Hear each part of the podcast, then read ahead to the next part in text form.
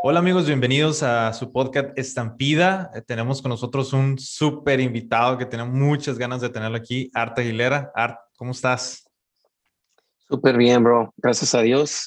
Gracias por tenerme en el programa y bueno, estamos aquí para lo que necesites. sí, habíamos estado hablando por mensaje al respecto de, ministerios de alabanza. A cada rato te preguntaba pequeñas cositas de videos que, que miraba y se me hace súper interesante la manera en que tú mirabas eh, cómo son los ministerios de alabanza. Eh, pero antes te quería preguntar, eh, cuéntanos un poquito de ti, quién es Art Aguilera, qué haces, qué no haces, qué onda. bueno, sí, soy Art Aguilera. Art viene de Arturo, ¿no? Es corto de Arturo. Mucha gente me pregunta, ¿qué significa Art? Um, pero sí, Art es como una, un apodo, ¿no? Se le puede decir. Entonces, ah, soy casado, eh, mi esposa es Lía, mi era, eh, tengo, tenemos una hija de ocho años. al igual, somos eh, fundadores de un movimiento que se llama Worship Culture o Cultura de Adoración, el cual tenemos, nuestro corazón es literalmente levantar una generación de adoradores que sepan quién son, ¿verdad? No por lo que hacemos, sino por quién en verdad somos. Y entonces, y bueno, eh, soy adorador, ¿verdad? Soy cantautor, soy creativo también, mi esposa es creativa también, ella es diseñadora gráfica. y para los que no me conocen, eh, soy el, el, cantautor de la canción Hay Libertad, que usualmente no lo digo, pero el otro día mi esposa y yo estábamos hablando como que it's okay, like, está bien que la gente sepa quién es el que escribió la canción de libertad. Pero entonces, para, para, mí mi corazón es como que, que la cante, que la cante todo el mundo y si no saben quién soy, es okay. El punto es que pueda impactar sus vidas. Pero bueno, ese soy yo, eso es un poquito de lo que, de lo que somos. ¿Cómo, ¿Cómo nace esa canción de, de Hay Libertad? Digo, porque a todos nos ha impactado, o sea, en mi iglesia y de otras iglesias la cantan, o sea, en todos lados la escuchamos y es un alabanza que trae como mucha declaración. Entonces, ¿cómo nace? ¿En, qué ambiente nace? ¿En qué momento estabas tú o la iglesia? ¿Qué pasó con esa canción? Fue muy loco cómo nació, eh, porque estábamos en un servicio de domingo, ¿verdad? Y, si tú eres músico, eres adorador, tú sabes exactamente lo que voy a, lo que voy a decir. Eh, fue un domingo en donde sentí la iglesia súper pesada. O sea, eh, creo que se pelearon, ¿verdad? La gente se peleó con, con el esposo, la esposa, la esposa, los hijos, no, no desayunaron, no sé qué había. Pero de repente tuve que parar a la banda, le tuve que decir al baterista, oye, solamente dame ese bombo, ¿no? Y empecé a ministrar el gozo del Señor, empecé a decir que el gozo del Señor es nuestra fortaleza y, y, y que, que, somos nosotros los que, lo que, los que le provocamos a Dios gozo, ¿verdad? Porque somos los hijos, entonces cuando Él, es, él está, eh, su gozo es que nos da fortaleza y, y bueno, empecé a decir estas cosas y, y de un de repente me nació esa canción espontáneamente, o esa parte, ¿verdad? Del coro, hay libertad. Y empecé a cantar, hay libertad en la casa de Dios, hay libertad en la casa de Dios. Y la, lo cantamos como, no sé, como unos 30 minutos, 40 minutos y y la gente empezó a salir enfrente, empezó a quitarse los zapatos y empezaron, tú sabes. Entonces fue una locura, la verdad. Y, eh, pero mucha gente, eh, lo que no saben es que como equipo de adoración veníamos viviendo tiempos muy locos en nuestros ensayos. Nosotros le habíamos dado permiso al Señor que viniera y que simplemente haga, hiciera lo que él quisiera hacer en los ensayos y estábamos buscando su presencia. Habíamos, había momentos, bro, en donde no ensayábamos porque empezamos a orar para empezar el ensayo y caía una gloria sobre nosotros, tiempo muy tremendo.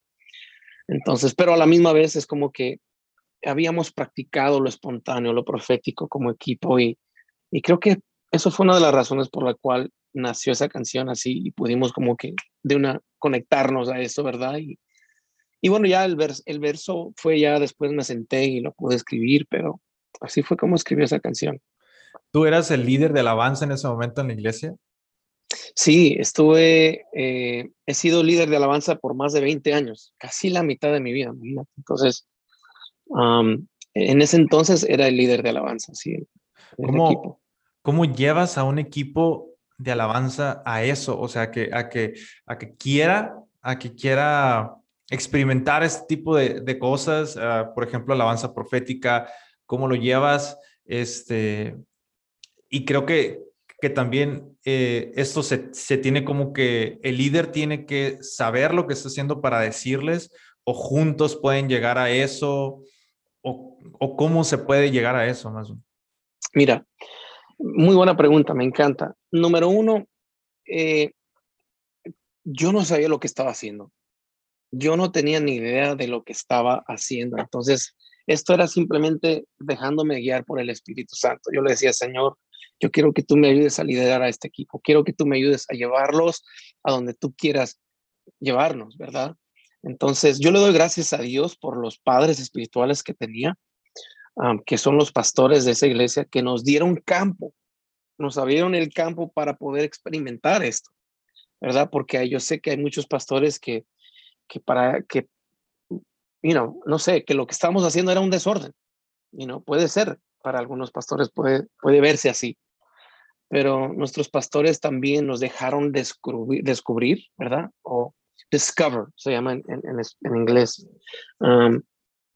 pero como que nos dejaron buscar eso, ¿verdad? Entrar a, lo espontáneo, a lo profético y, y, y, te digo que no, no, no llegamos en una semana, no, no, esto no sucedió en tres semanas, estos fueron casi tres años de nosotros wow. eh, meternos en, en la presencia de Dios como equipo, ¿verdad? Y esto lo predico, esto lo hablo, se los hablo a los equipos de alabanza, se los hablo a, a, los líderes de alabanza, ¿verdad? Pero, pero sí quiero decir algo muy importante.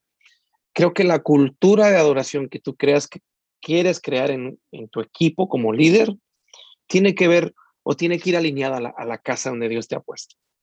Eh, si tu casa no, no, no, no, es profética, ¿verdad? Si tu casa no, eh, y cuando digo casa es iglesia, ¿verdad? No es quizás abierto a lo, a lo espontáneo, a lo profético, va a ser muy difícil poder establecer eso.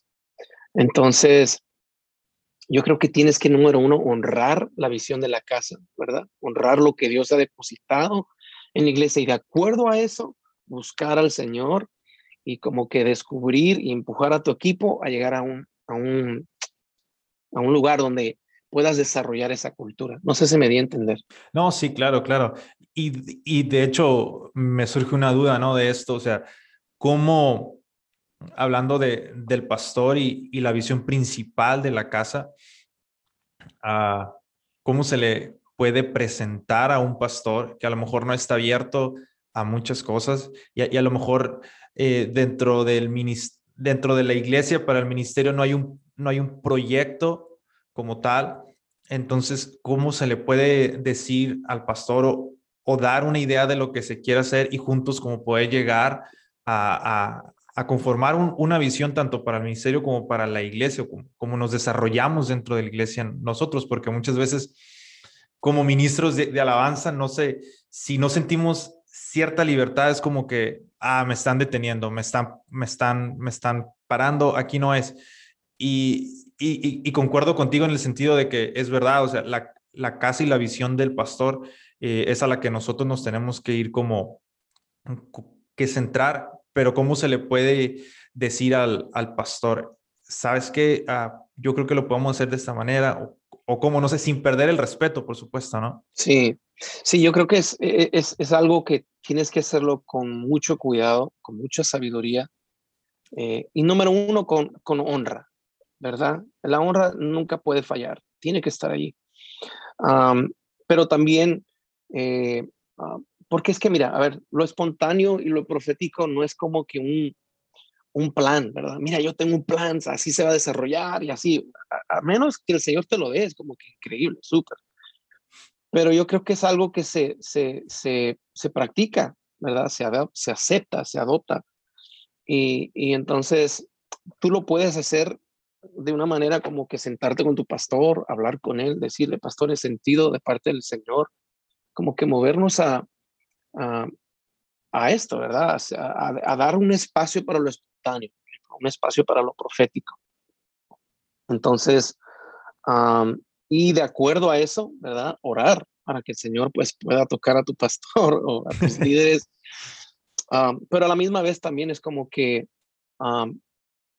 todo comienza, todo comienza en casa. Y esto es en, tu casa personal, en tu corazón. Eh, yo he aprendido como líder que si yo no vivo o si yo no voy a donde yo quiero llevar al equipo, nos vamos a perder. ¿Sí me entiendes? Entonces, el líder siempre tiene que ir enfrente. El líder tiene que ir allá enfrente. Es el pionero, es el que va abriendo camino. Entonces, lo que se practica en casa eh, se, se, manifiesta en público.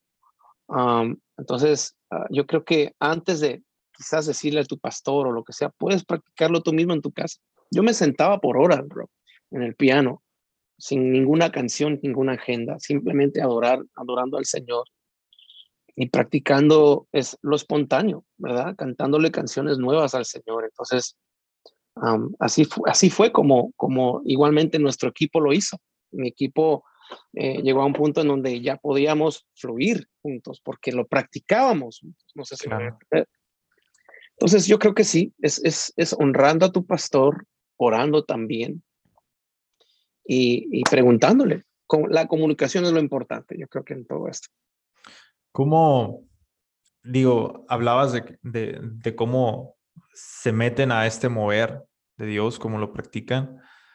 ¿Cómo tú siembras esa idea en tu equipo? Porque muchas veces como músicos o cantantes es como, llega el momento donde tú dices, ah, yo ya sé, y estaba mirando un clip tuyo hace, hace poquito de, de, de como niños, ¿no? De ser como niños dentro de la presencia de Dios. Y pasa lo mismo en la música, ¿no? Ya, ya te sabes qué alabanza puede como prender a la iglesia, pero sin objetivo, o sea, realmente tu objetivo está como más en tú sentirte bien porque la gente está como que, eh, y todo.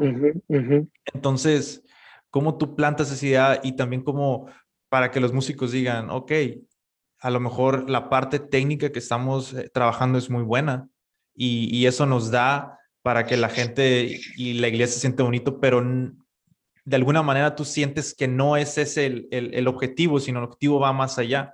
¿Cómo siembras esa, esa cultura de adoración dentro de tu equipo de alabanza?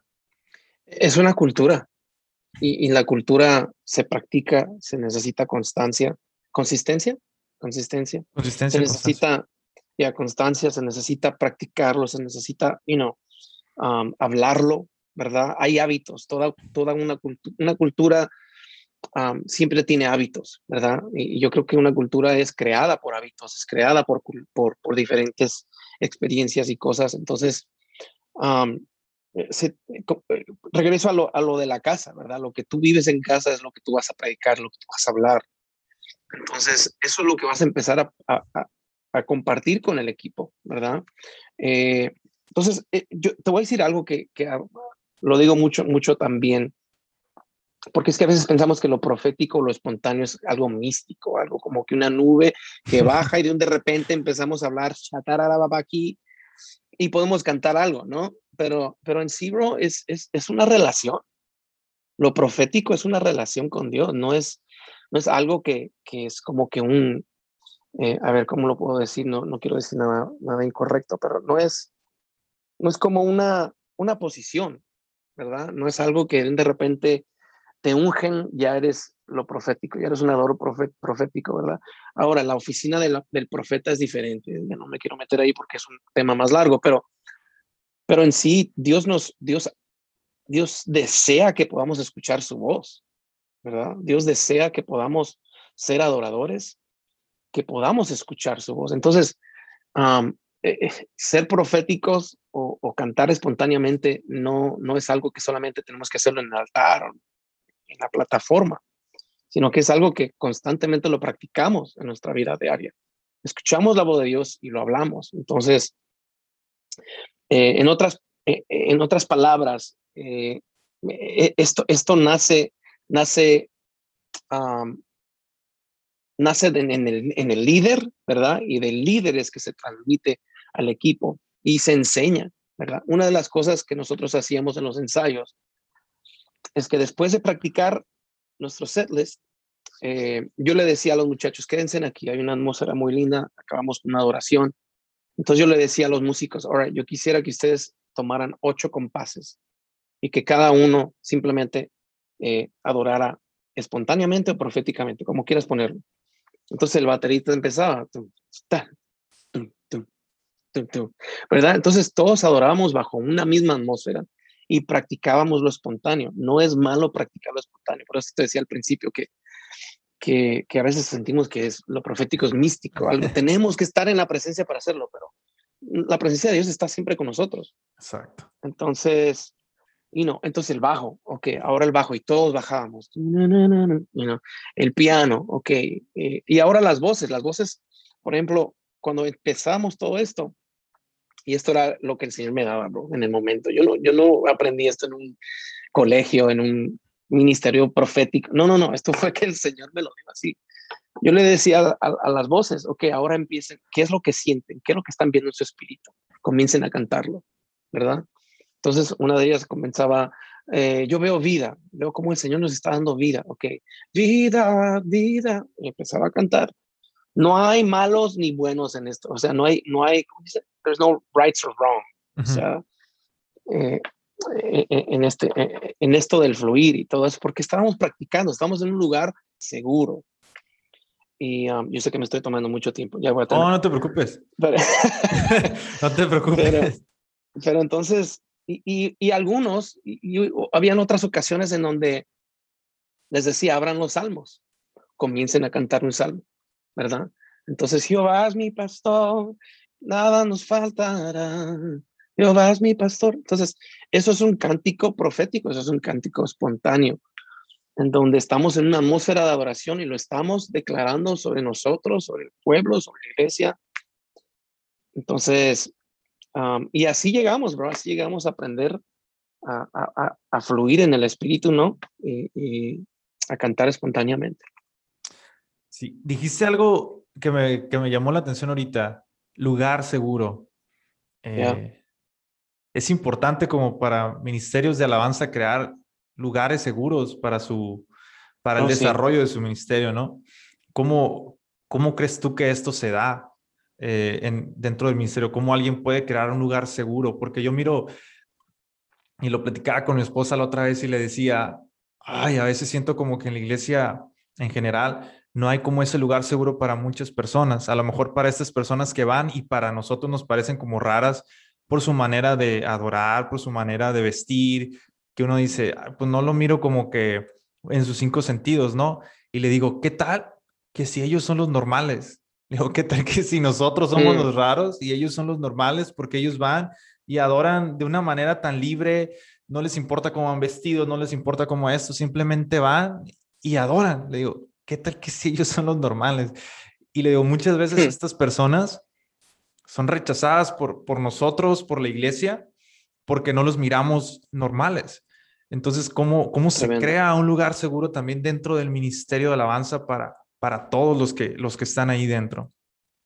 Ya, yo llegué a, aprender esto, eh, que, que deberían ver dos lugares eh, seguros para los equipos. Por ejemplo, número uno, cuando estás practicando como banda, lo musical.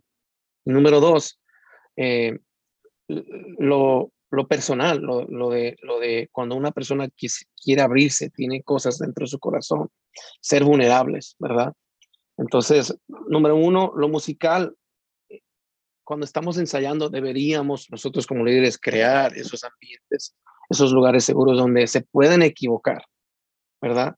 Porque yo no sé tú, pero yo cuando era más joven, yo requería perfección con los músicos. Yo era un perfeccionista a lo loco, ¿verdad? Y, y, cada vez que alguien se equivocaba era como que, les daba los ojos, ¿no? Los ojos de Azteca, me decían una vez. Um, y entonces, ¿qué, ¿qué sucede cuando pasa eso?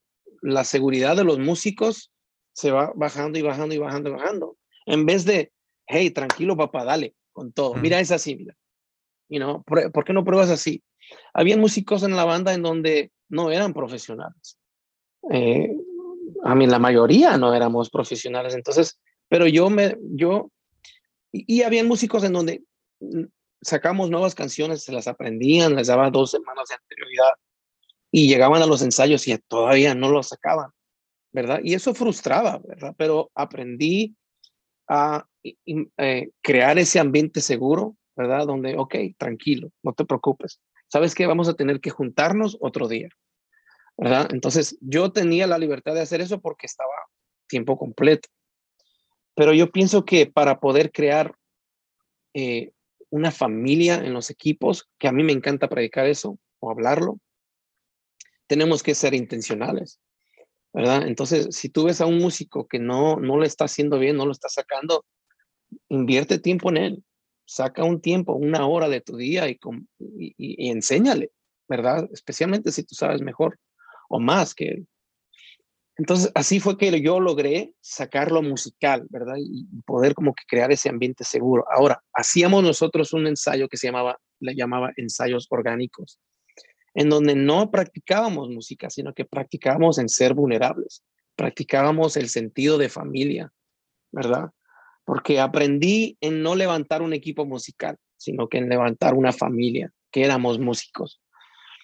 Y, y cada mes yo sacaba un, un día al mes y nos juntábamos en mi casa, traíamos eh, comida y tú sabes que la comida siempre tiene que estar presente. Pero aprendí de que si no creamos un lugar seguro y la gente no sabe que es amada por encima de sus errores, no va a haber vulnerabilidad. Es muy difícil que tú te abras si no sabes que eres amado. Entonces, ¿cómo sabes que eres amado? Compartir tiempo. Comparte más tiempo eh, o comparte tiempo, no solamente en ensayo, pero fuera del ensayo, donde puedas, conocer, puedas conocerte. Y entonces creamos estos ambientes, estos lugares en donde la gente a veces se abría. Y mira, teníamos momentos en donde yo les decía a los muchachos, oigas, ¿cómo se sienten? quiero hablar con ustedes, quiero sentir, digo, quiero, quiero, quiero saber qué hay en sus corazones. Entonces ellos se abrían, Art, la verdad, yo siento que este fin de semana no vine a la iglesia, nadie me llamó, nadie se preocupó, y entonces en ese momento se abría para pedir disculpas. Oye, discúlpame.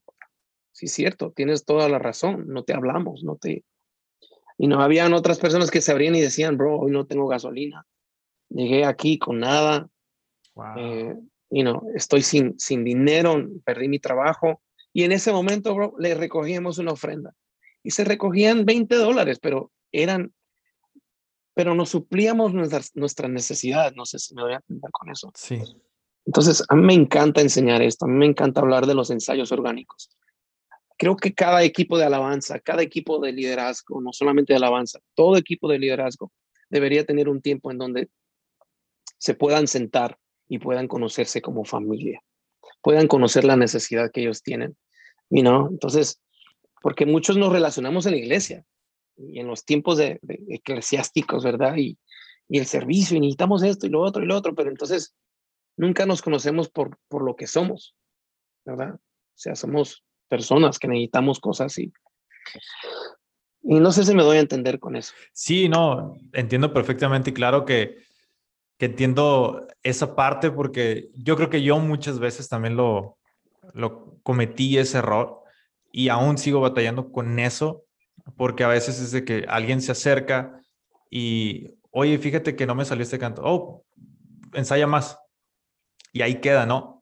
No, no hay como ese, ese seguimiento de decirle, ok, pero ¿por qué? Cuéntame todo eso de, conocer a las personas. Y yo lo relaciono mucho ahorita ya que, que soy papá con mi hijo.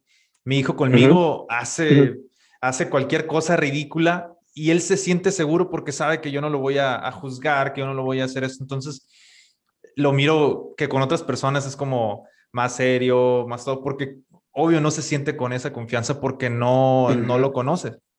Entonces, sí, sí siento que yo muchas veces en esa parte cometí un error y también eh, he aprendido como a, a, preguntar a la gente y, y al mismo tiempo es como confrontarme a mí mismo y probarme y todo. Entonces, sí creo que es un buen ejercicio hacer eso y sobre todo, como tú dices, saludable para el equipo. Eh, otra, otra, parte que me, que me gusta es, es cuando hablas de, de, perfección, ¿no? Muchas veces sí buscamos la, la perfección. Recuerdo que una vez en la iglesia estábamos en una clase que se trató precisamente de eso, ¿no? De perfección. Y decían cómo, cómo la perfección nos, nos quita la, la posibilidad de fallar. Dice, cuando tú mm. buscas la perfección, te quita la habilidad de fallar, porque no estás aceptando nada, nada abajo de eso. Es. En cambio, si mm. tú buscas la excelencia, es diferente, porque la excelencia no únicamente te, te da ese, ese, ese, ese pedacito para que puedas fallar, sino te da ese pedacito para que puedas crecer. Y me, me, encantaba eso, me encantaba de verdad. Entonces, ahorita que, que, tú lo mencionas, viene y como que digo, wow, es verdad, o sea, vienes y, y, refuerzas estos, esos aspectos importantes para un ministerio de alabanza y, el crear un lugar seguro para las personas. Yo... Sí, Roy. No, dime. Mira, eh, yo estaba buscando esto, ya lo encontré. Dice, los padres no condenan el fracaso, sino que abren el espacio para el fracaso. Es increíble, o sea, lo vivimos como, como padres, ¿verdad? Yo tengo una niña de ocho años y, y yo he entendido que lo más que confío en ella, lo más que le doy de confianza, lo más que extiendo mi confianza hacia ella, lo más que ella crece en su, en su seguridad, en su confianza en ella misma. Pero entonces cuando somos padres, que somos controladores, que queremos controlar todo y que, ay Dios mío, botaste el cereal, ay, ¿por qué? Y no, imagínate, ellos van a tener miedo. Y nosotros como padres, ¿verdad? Y yo siempre lo digo, yo, yo siempre digo esto, más que líderes, lo que esta generación está buscando son padres espirituales, padres y madres que puedan venir a abrazarlos y puedan formarlos, ¿verdad?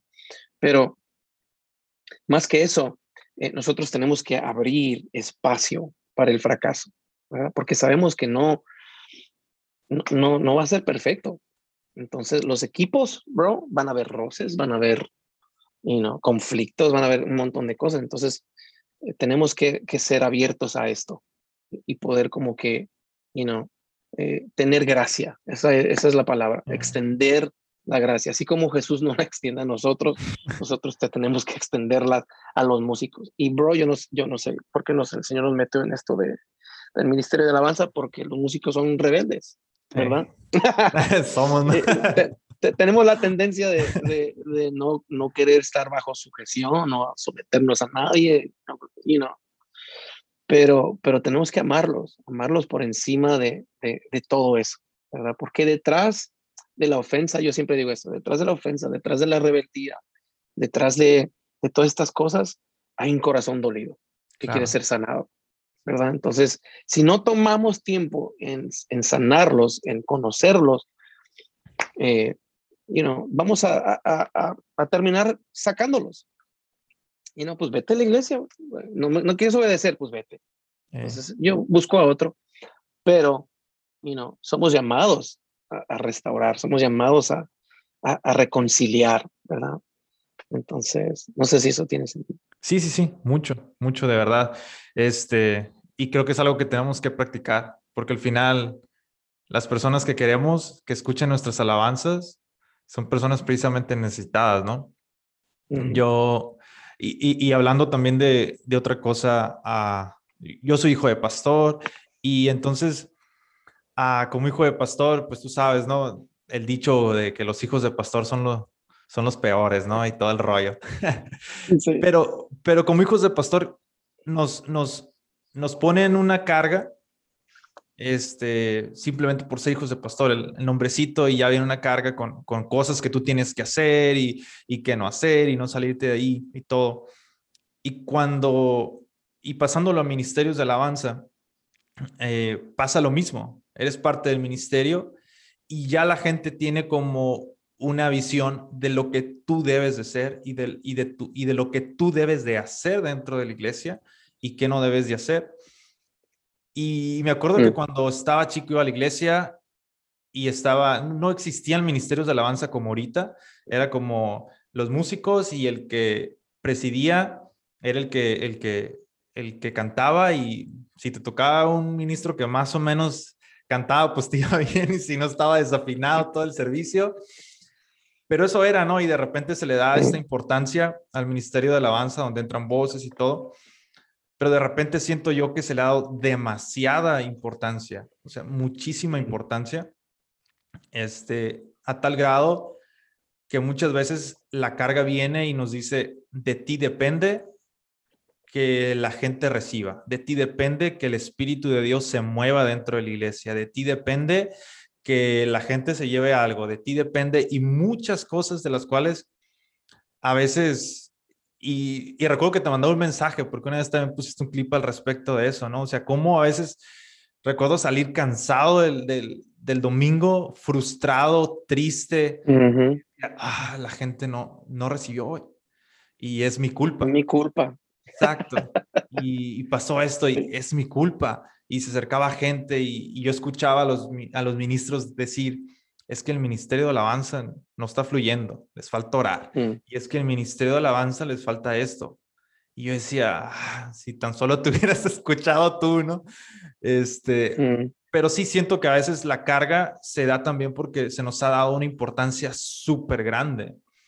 Y, y sí, o sea, ¿cómo, cómo lidiar con eso como ministerios de, alabanza, porque al final también esto afecta nuestra salud espiritual, que podemos, y hasta, y hasta puede afectar hasta nuestra familia, porque tú llegas a tu casa y frustrado y todo, y, y se vuelve ya algo como un poquito, no me gusta mucho utilizar la palabra, pero tóxico, ¿no?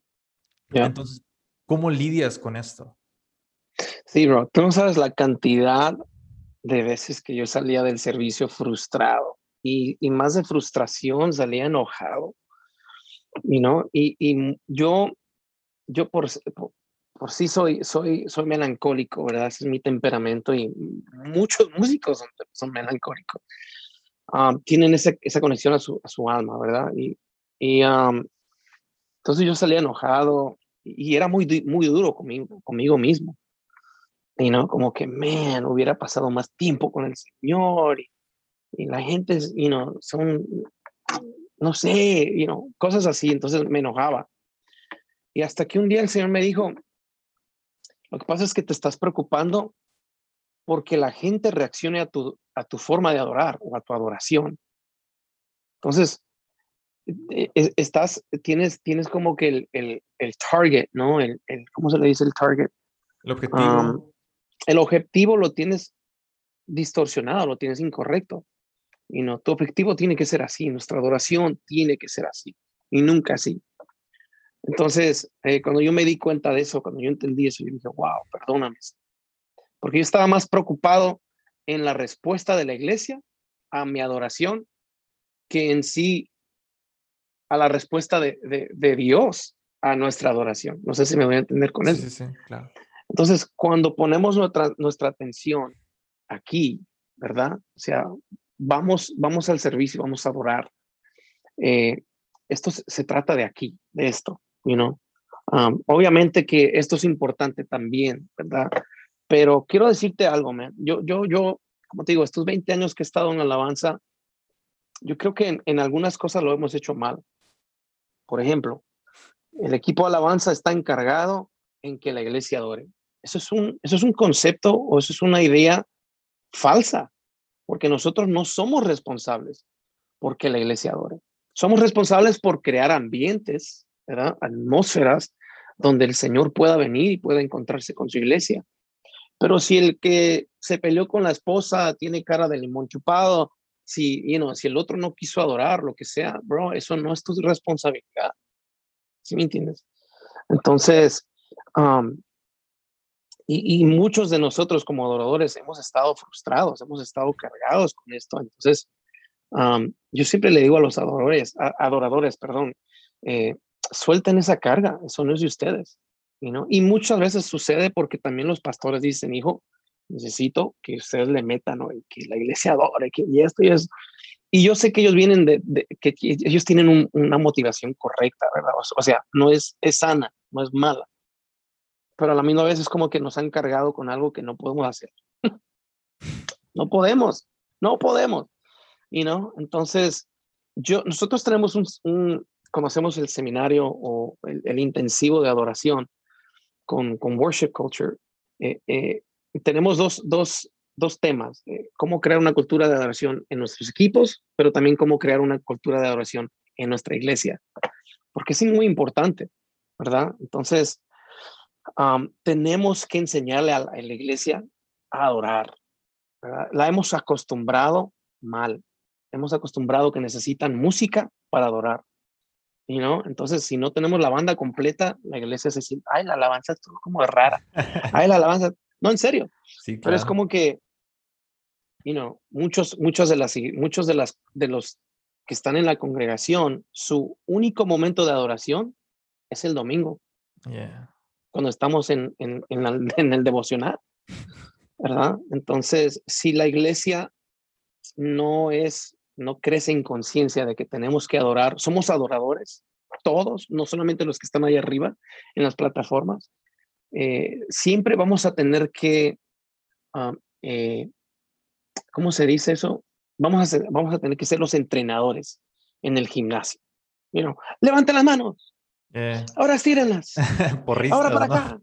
Ahora para allá. Y no, los porristas, exacto. Y no somos llamados a ser porristas perdóname, pero no somos llamados a hacer eso. Entonces, ¿cómo, cómo podemos eh, enseñarle a la iglesia a adorar? A hacer eventos.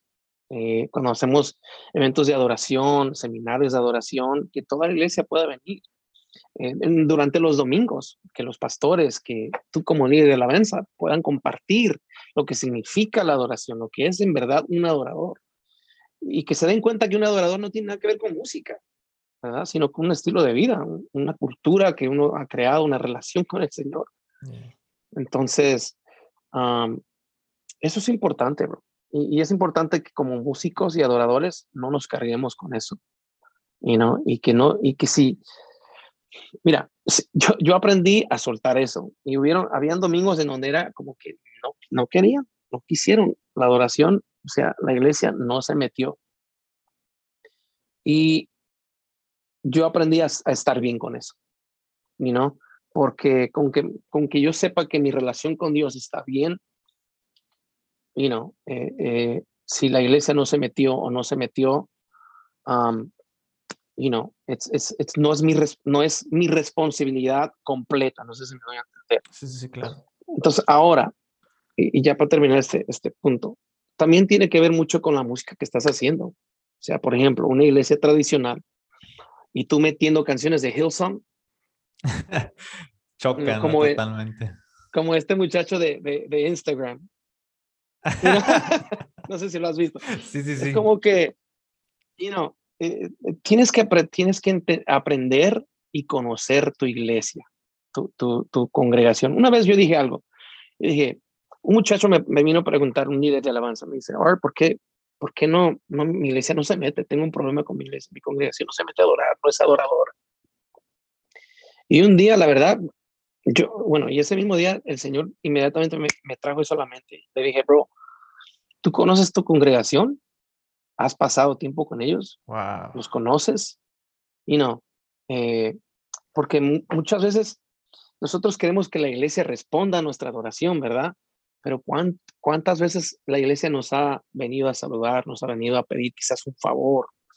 Y le decimos, no, pues no tengo tiempo, no estoy trabajando, no estoy haciendo estas cosas. Entonces, eso tiene un factor también muy importante en eso, ¿verdad? cuando hacemos todo en familia es muy diferente. Cuando lo hacemos en el, en el you know, bajo, bajo ese sentir de familia. Así que hay otras cosas que también tienen que, you know, son importantes en esto.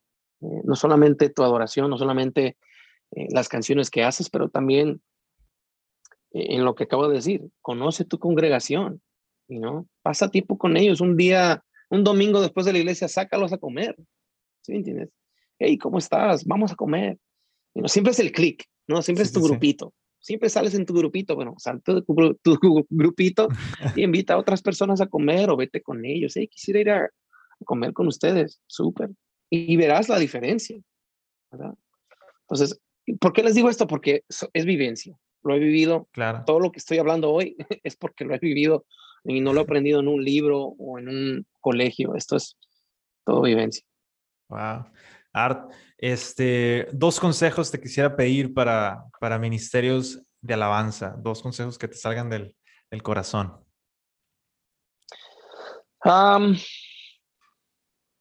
vivan los procesos que tienen que vivir. Eh, he visto últimamente, estos últimos, creo que de 10, 5 a 10 años, que hay adoradores que buscan atajos en vez de vivir los procesos. Y estamos queremos vivir shortcuts, ¿verdad? Como que, uy, un proceso, déjenme por acá, ¿verdad? Y, pero quiero decirles que recuerden que es el proceso que nos prepara para recibir lo mayor que Dios tiene para nosotros. Entonces, seamos una generación que viva, que viven procesos. Y, hoy en día todo es, es, tan accesible, ¿verdad? Si queremos followers, los podemos comprar. Si queremos seguidores, los podemos conseguir. Pero, pero el crecimiento tiene que ver con procesos. Entonces, vivan los procesos que son que tengan que ser, que tengan que vivir y dejan que el Señor trabaje en su carácter. Los procesos nos forman, forman nuestro carácter, forman nuestras vidas. Así que ese es el consejo que les dejo. Perfecto. eso fue como dos en Vivir los procesos y dejar que el Señor haga lo suyo. Así es. Art, de verdad, muchas gracias por estar aquí. Este, claro que sí. Ah, es súper fácil hablar contigo, de verdad. es súper fácil. Es la primera vez que nos conocemos eh, en, videollamada, en persona, y la verdad es súper fácil hablar contigo.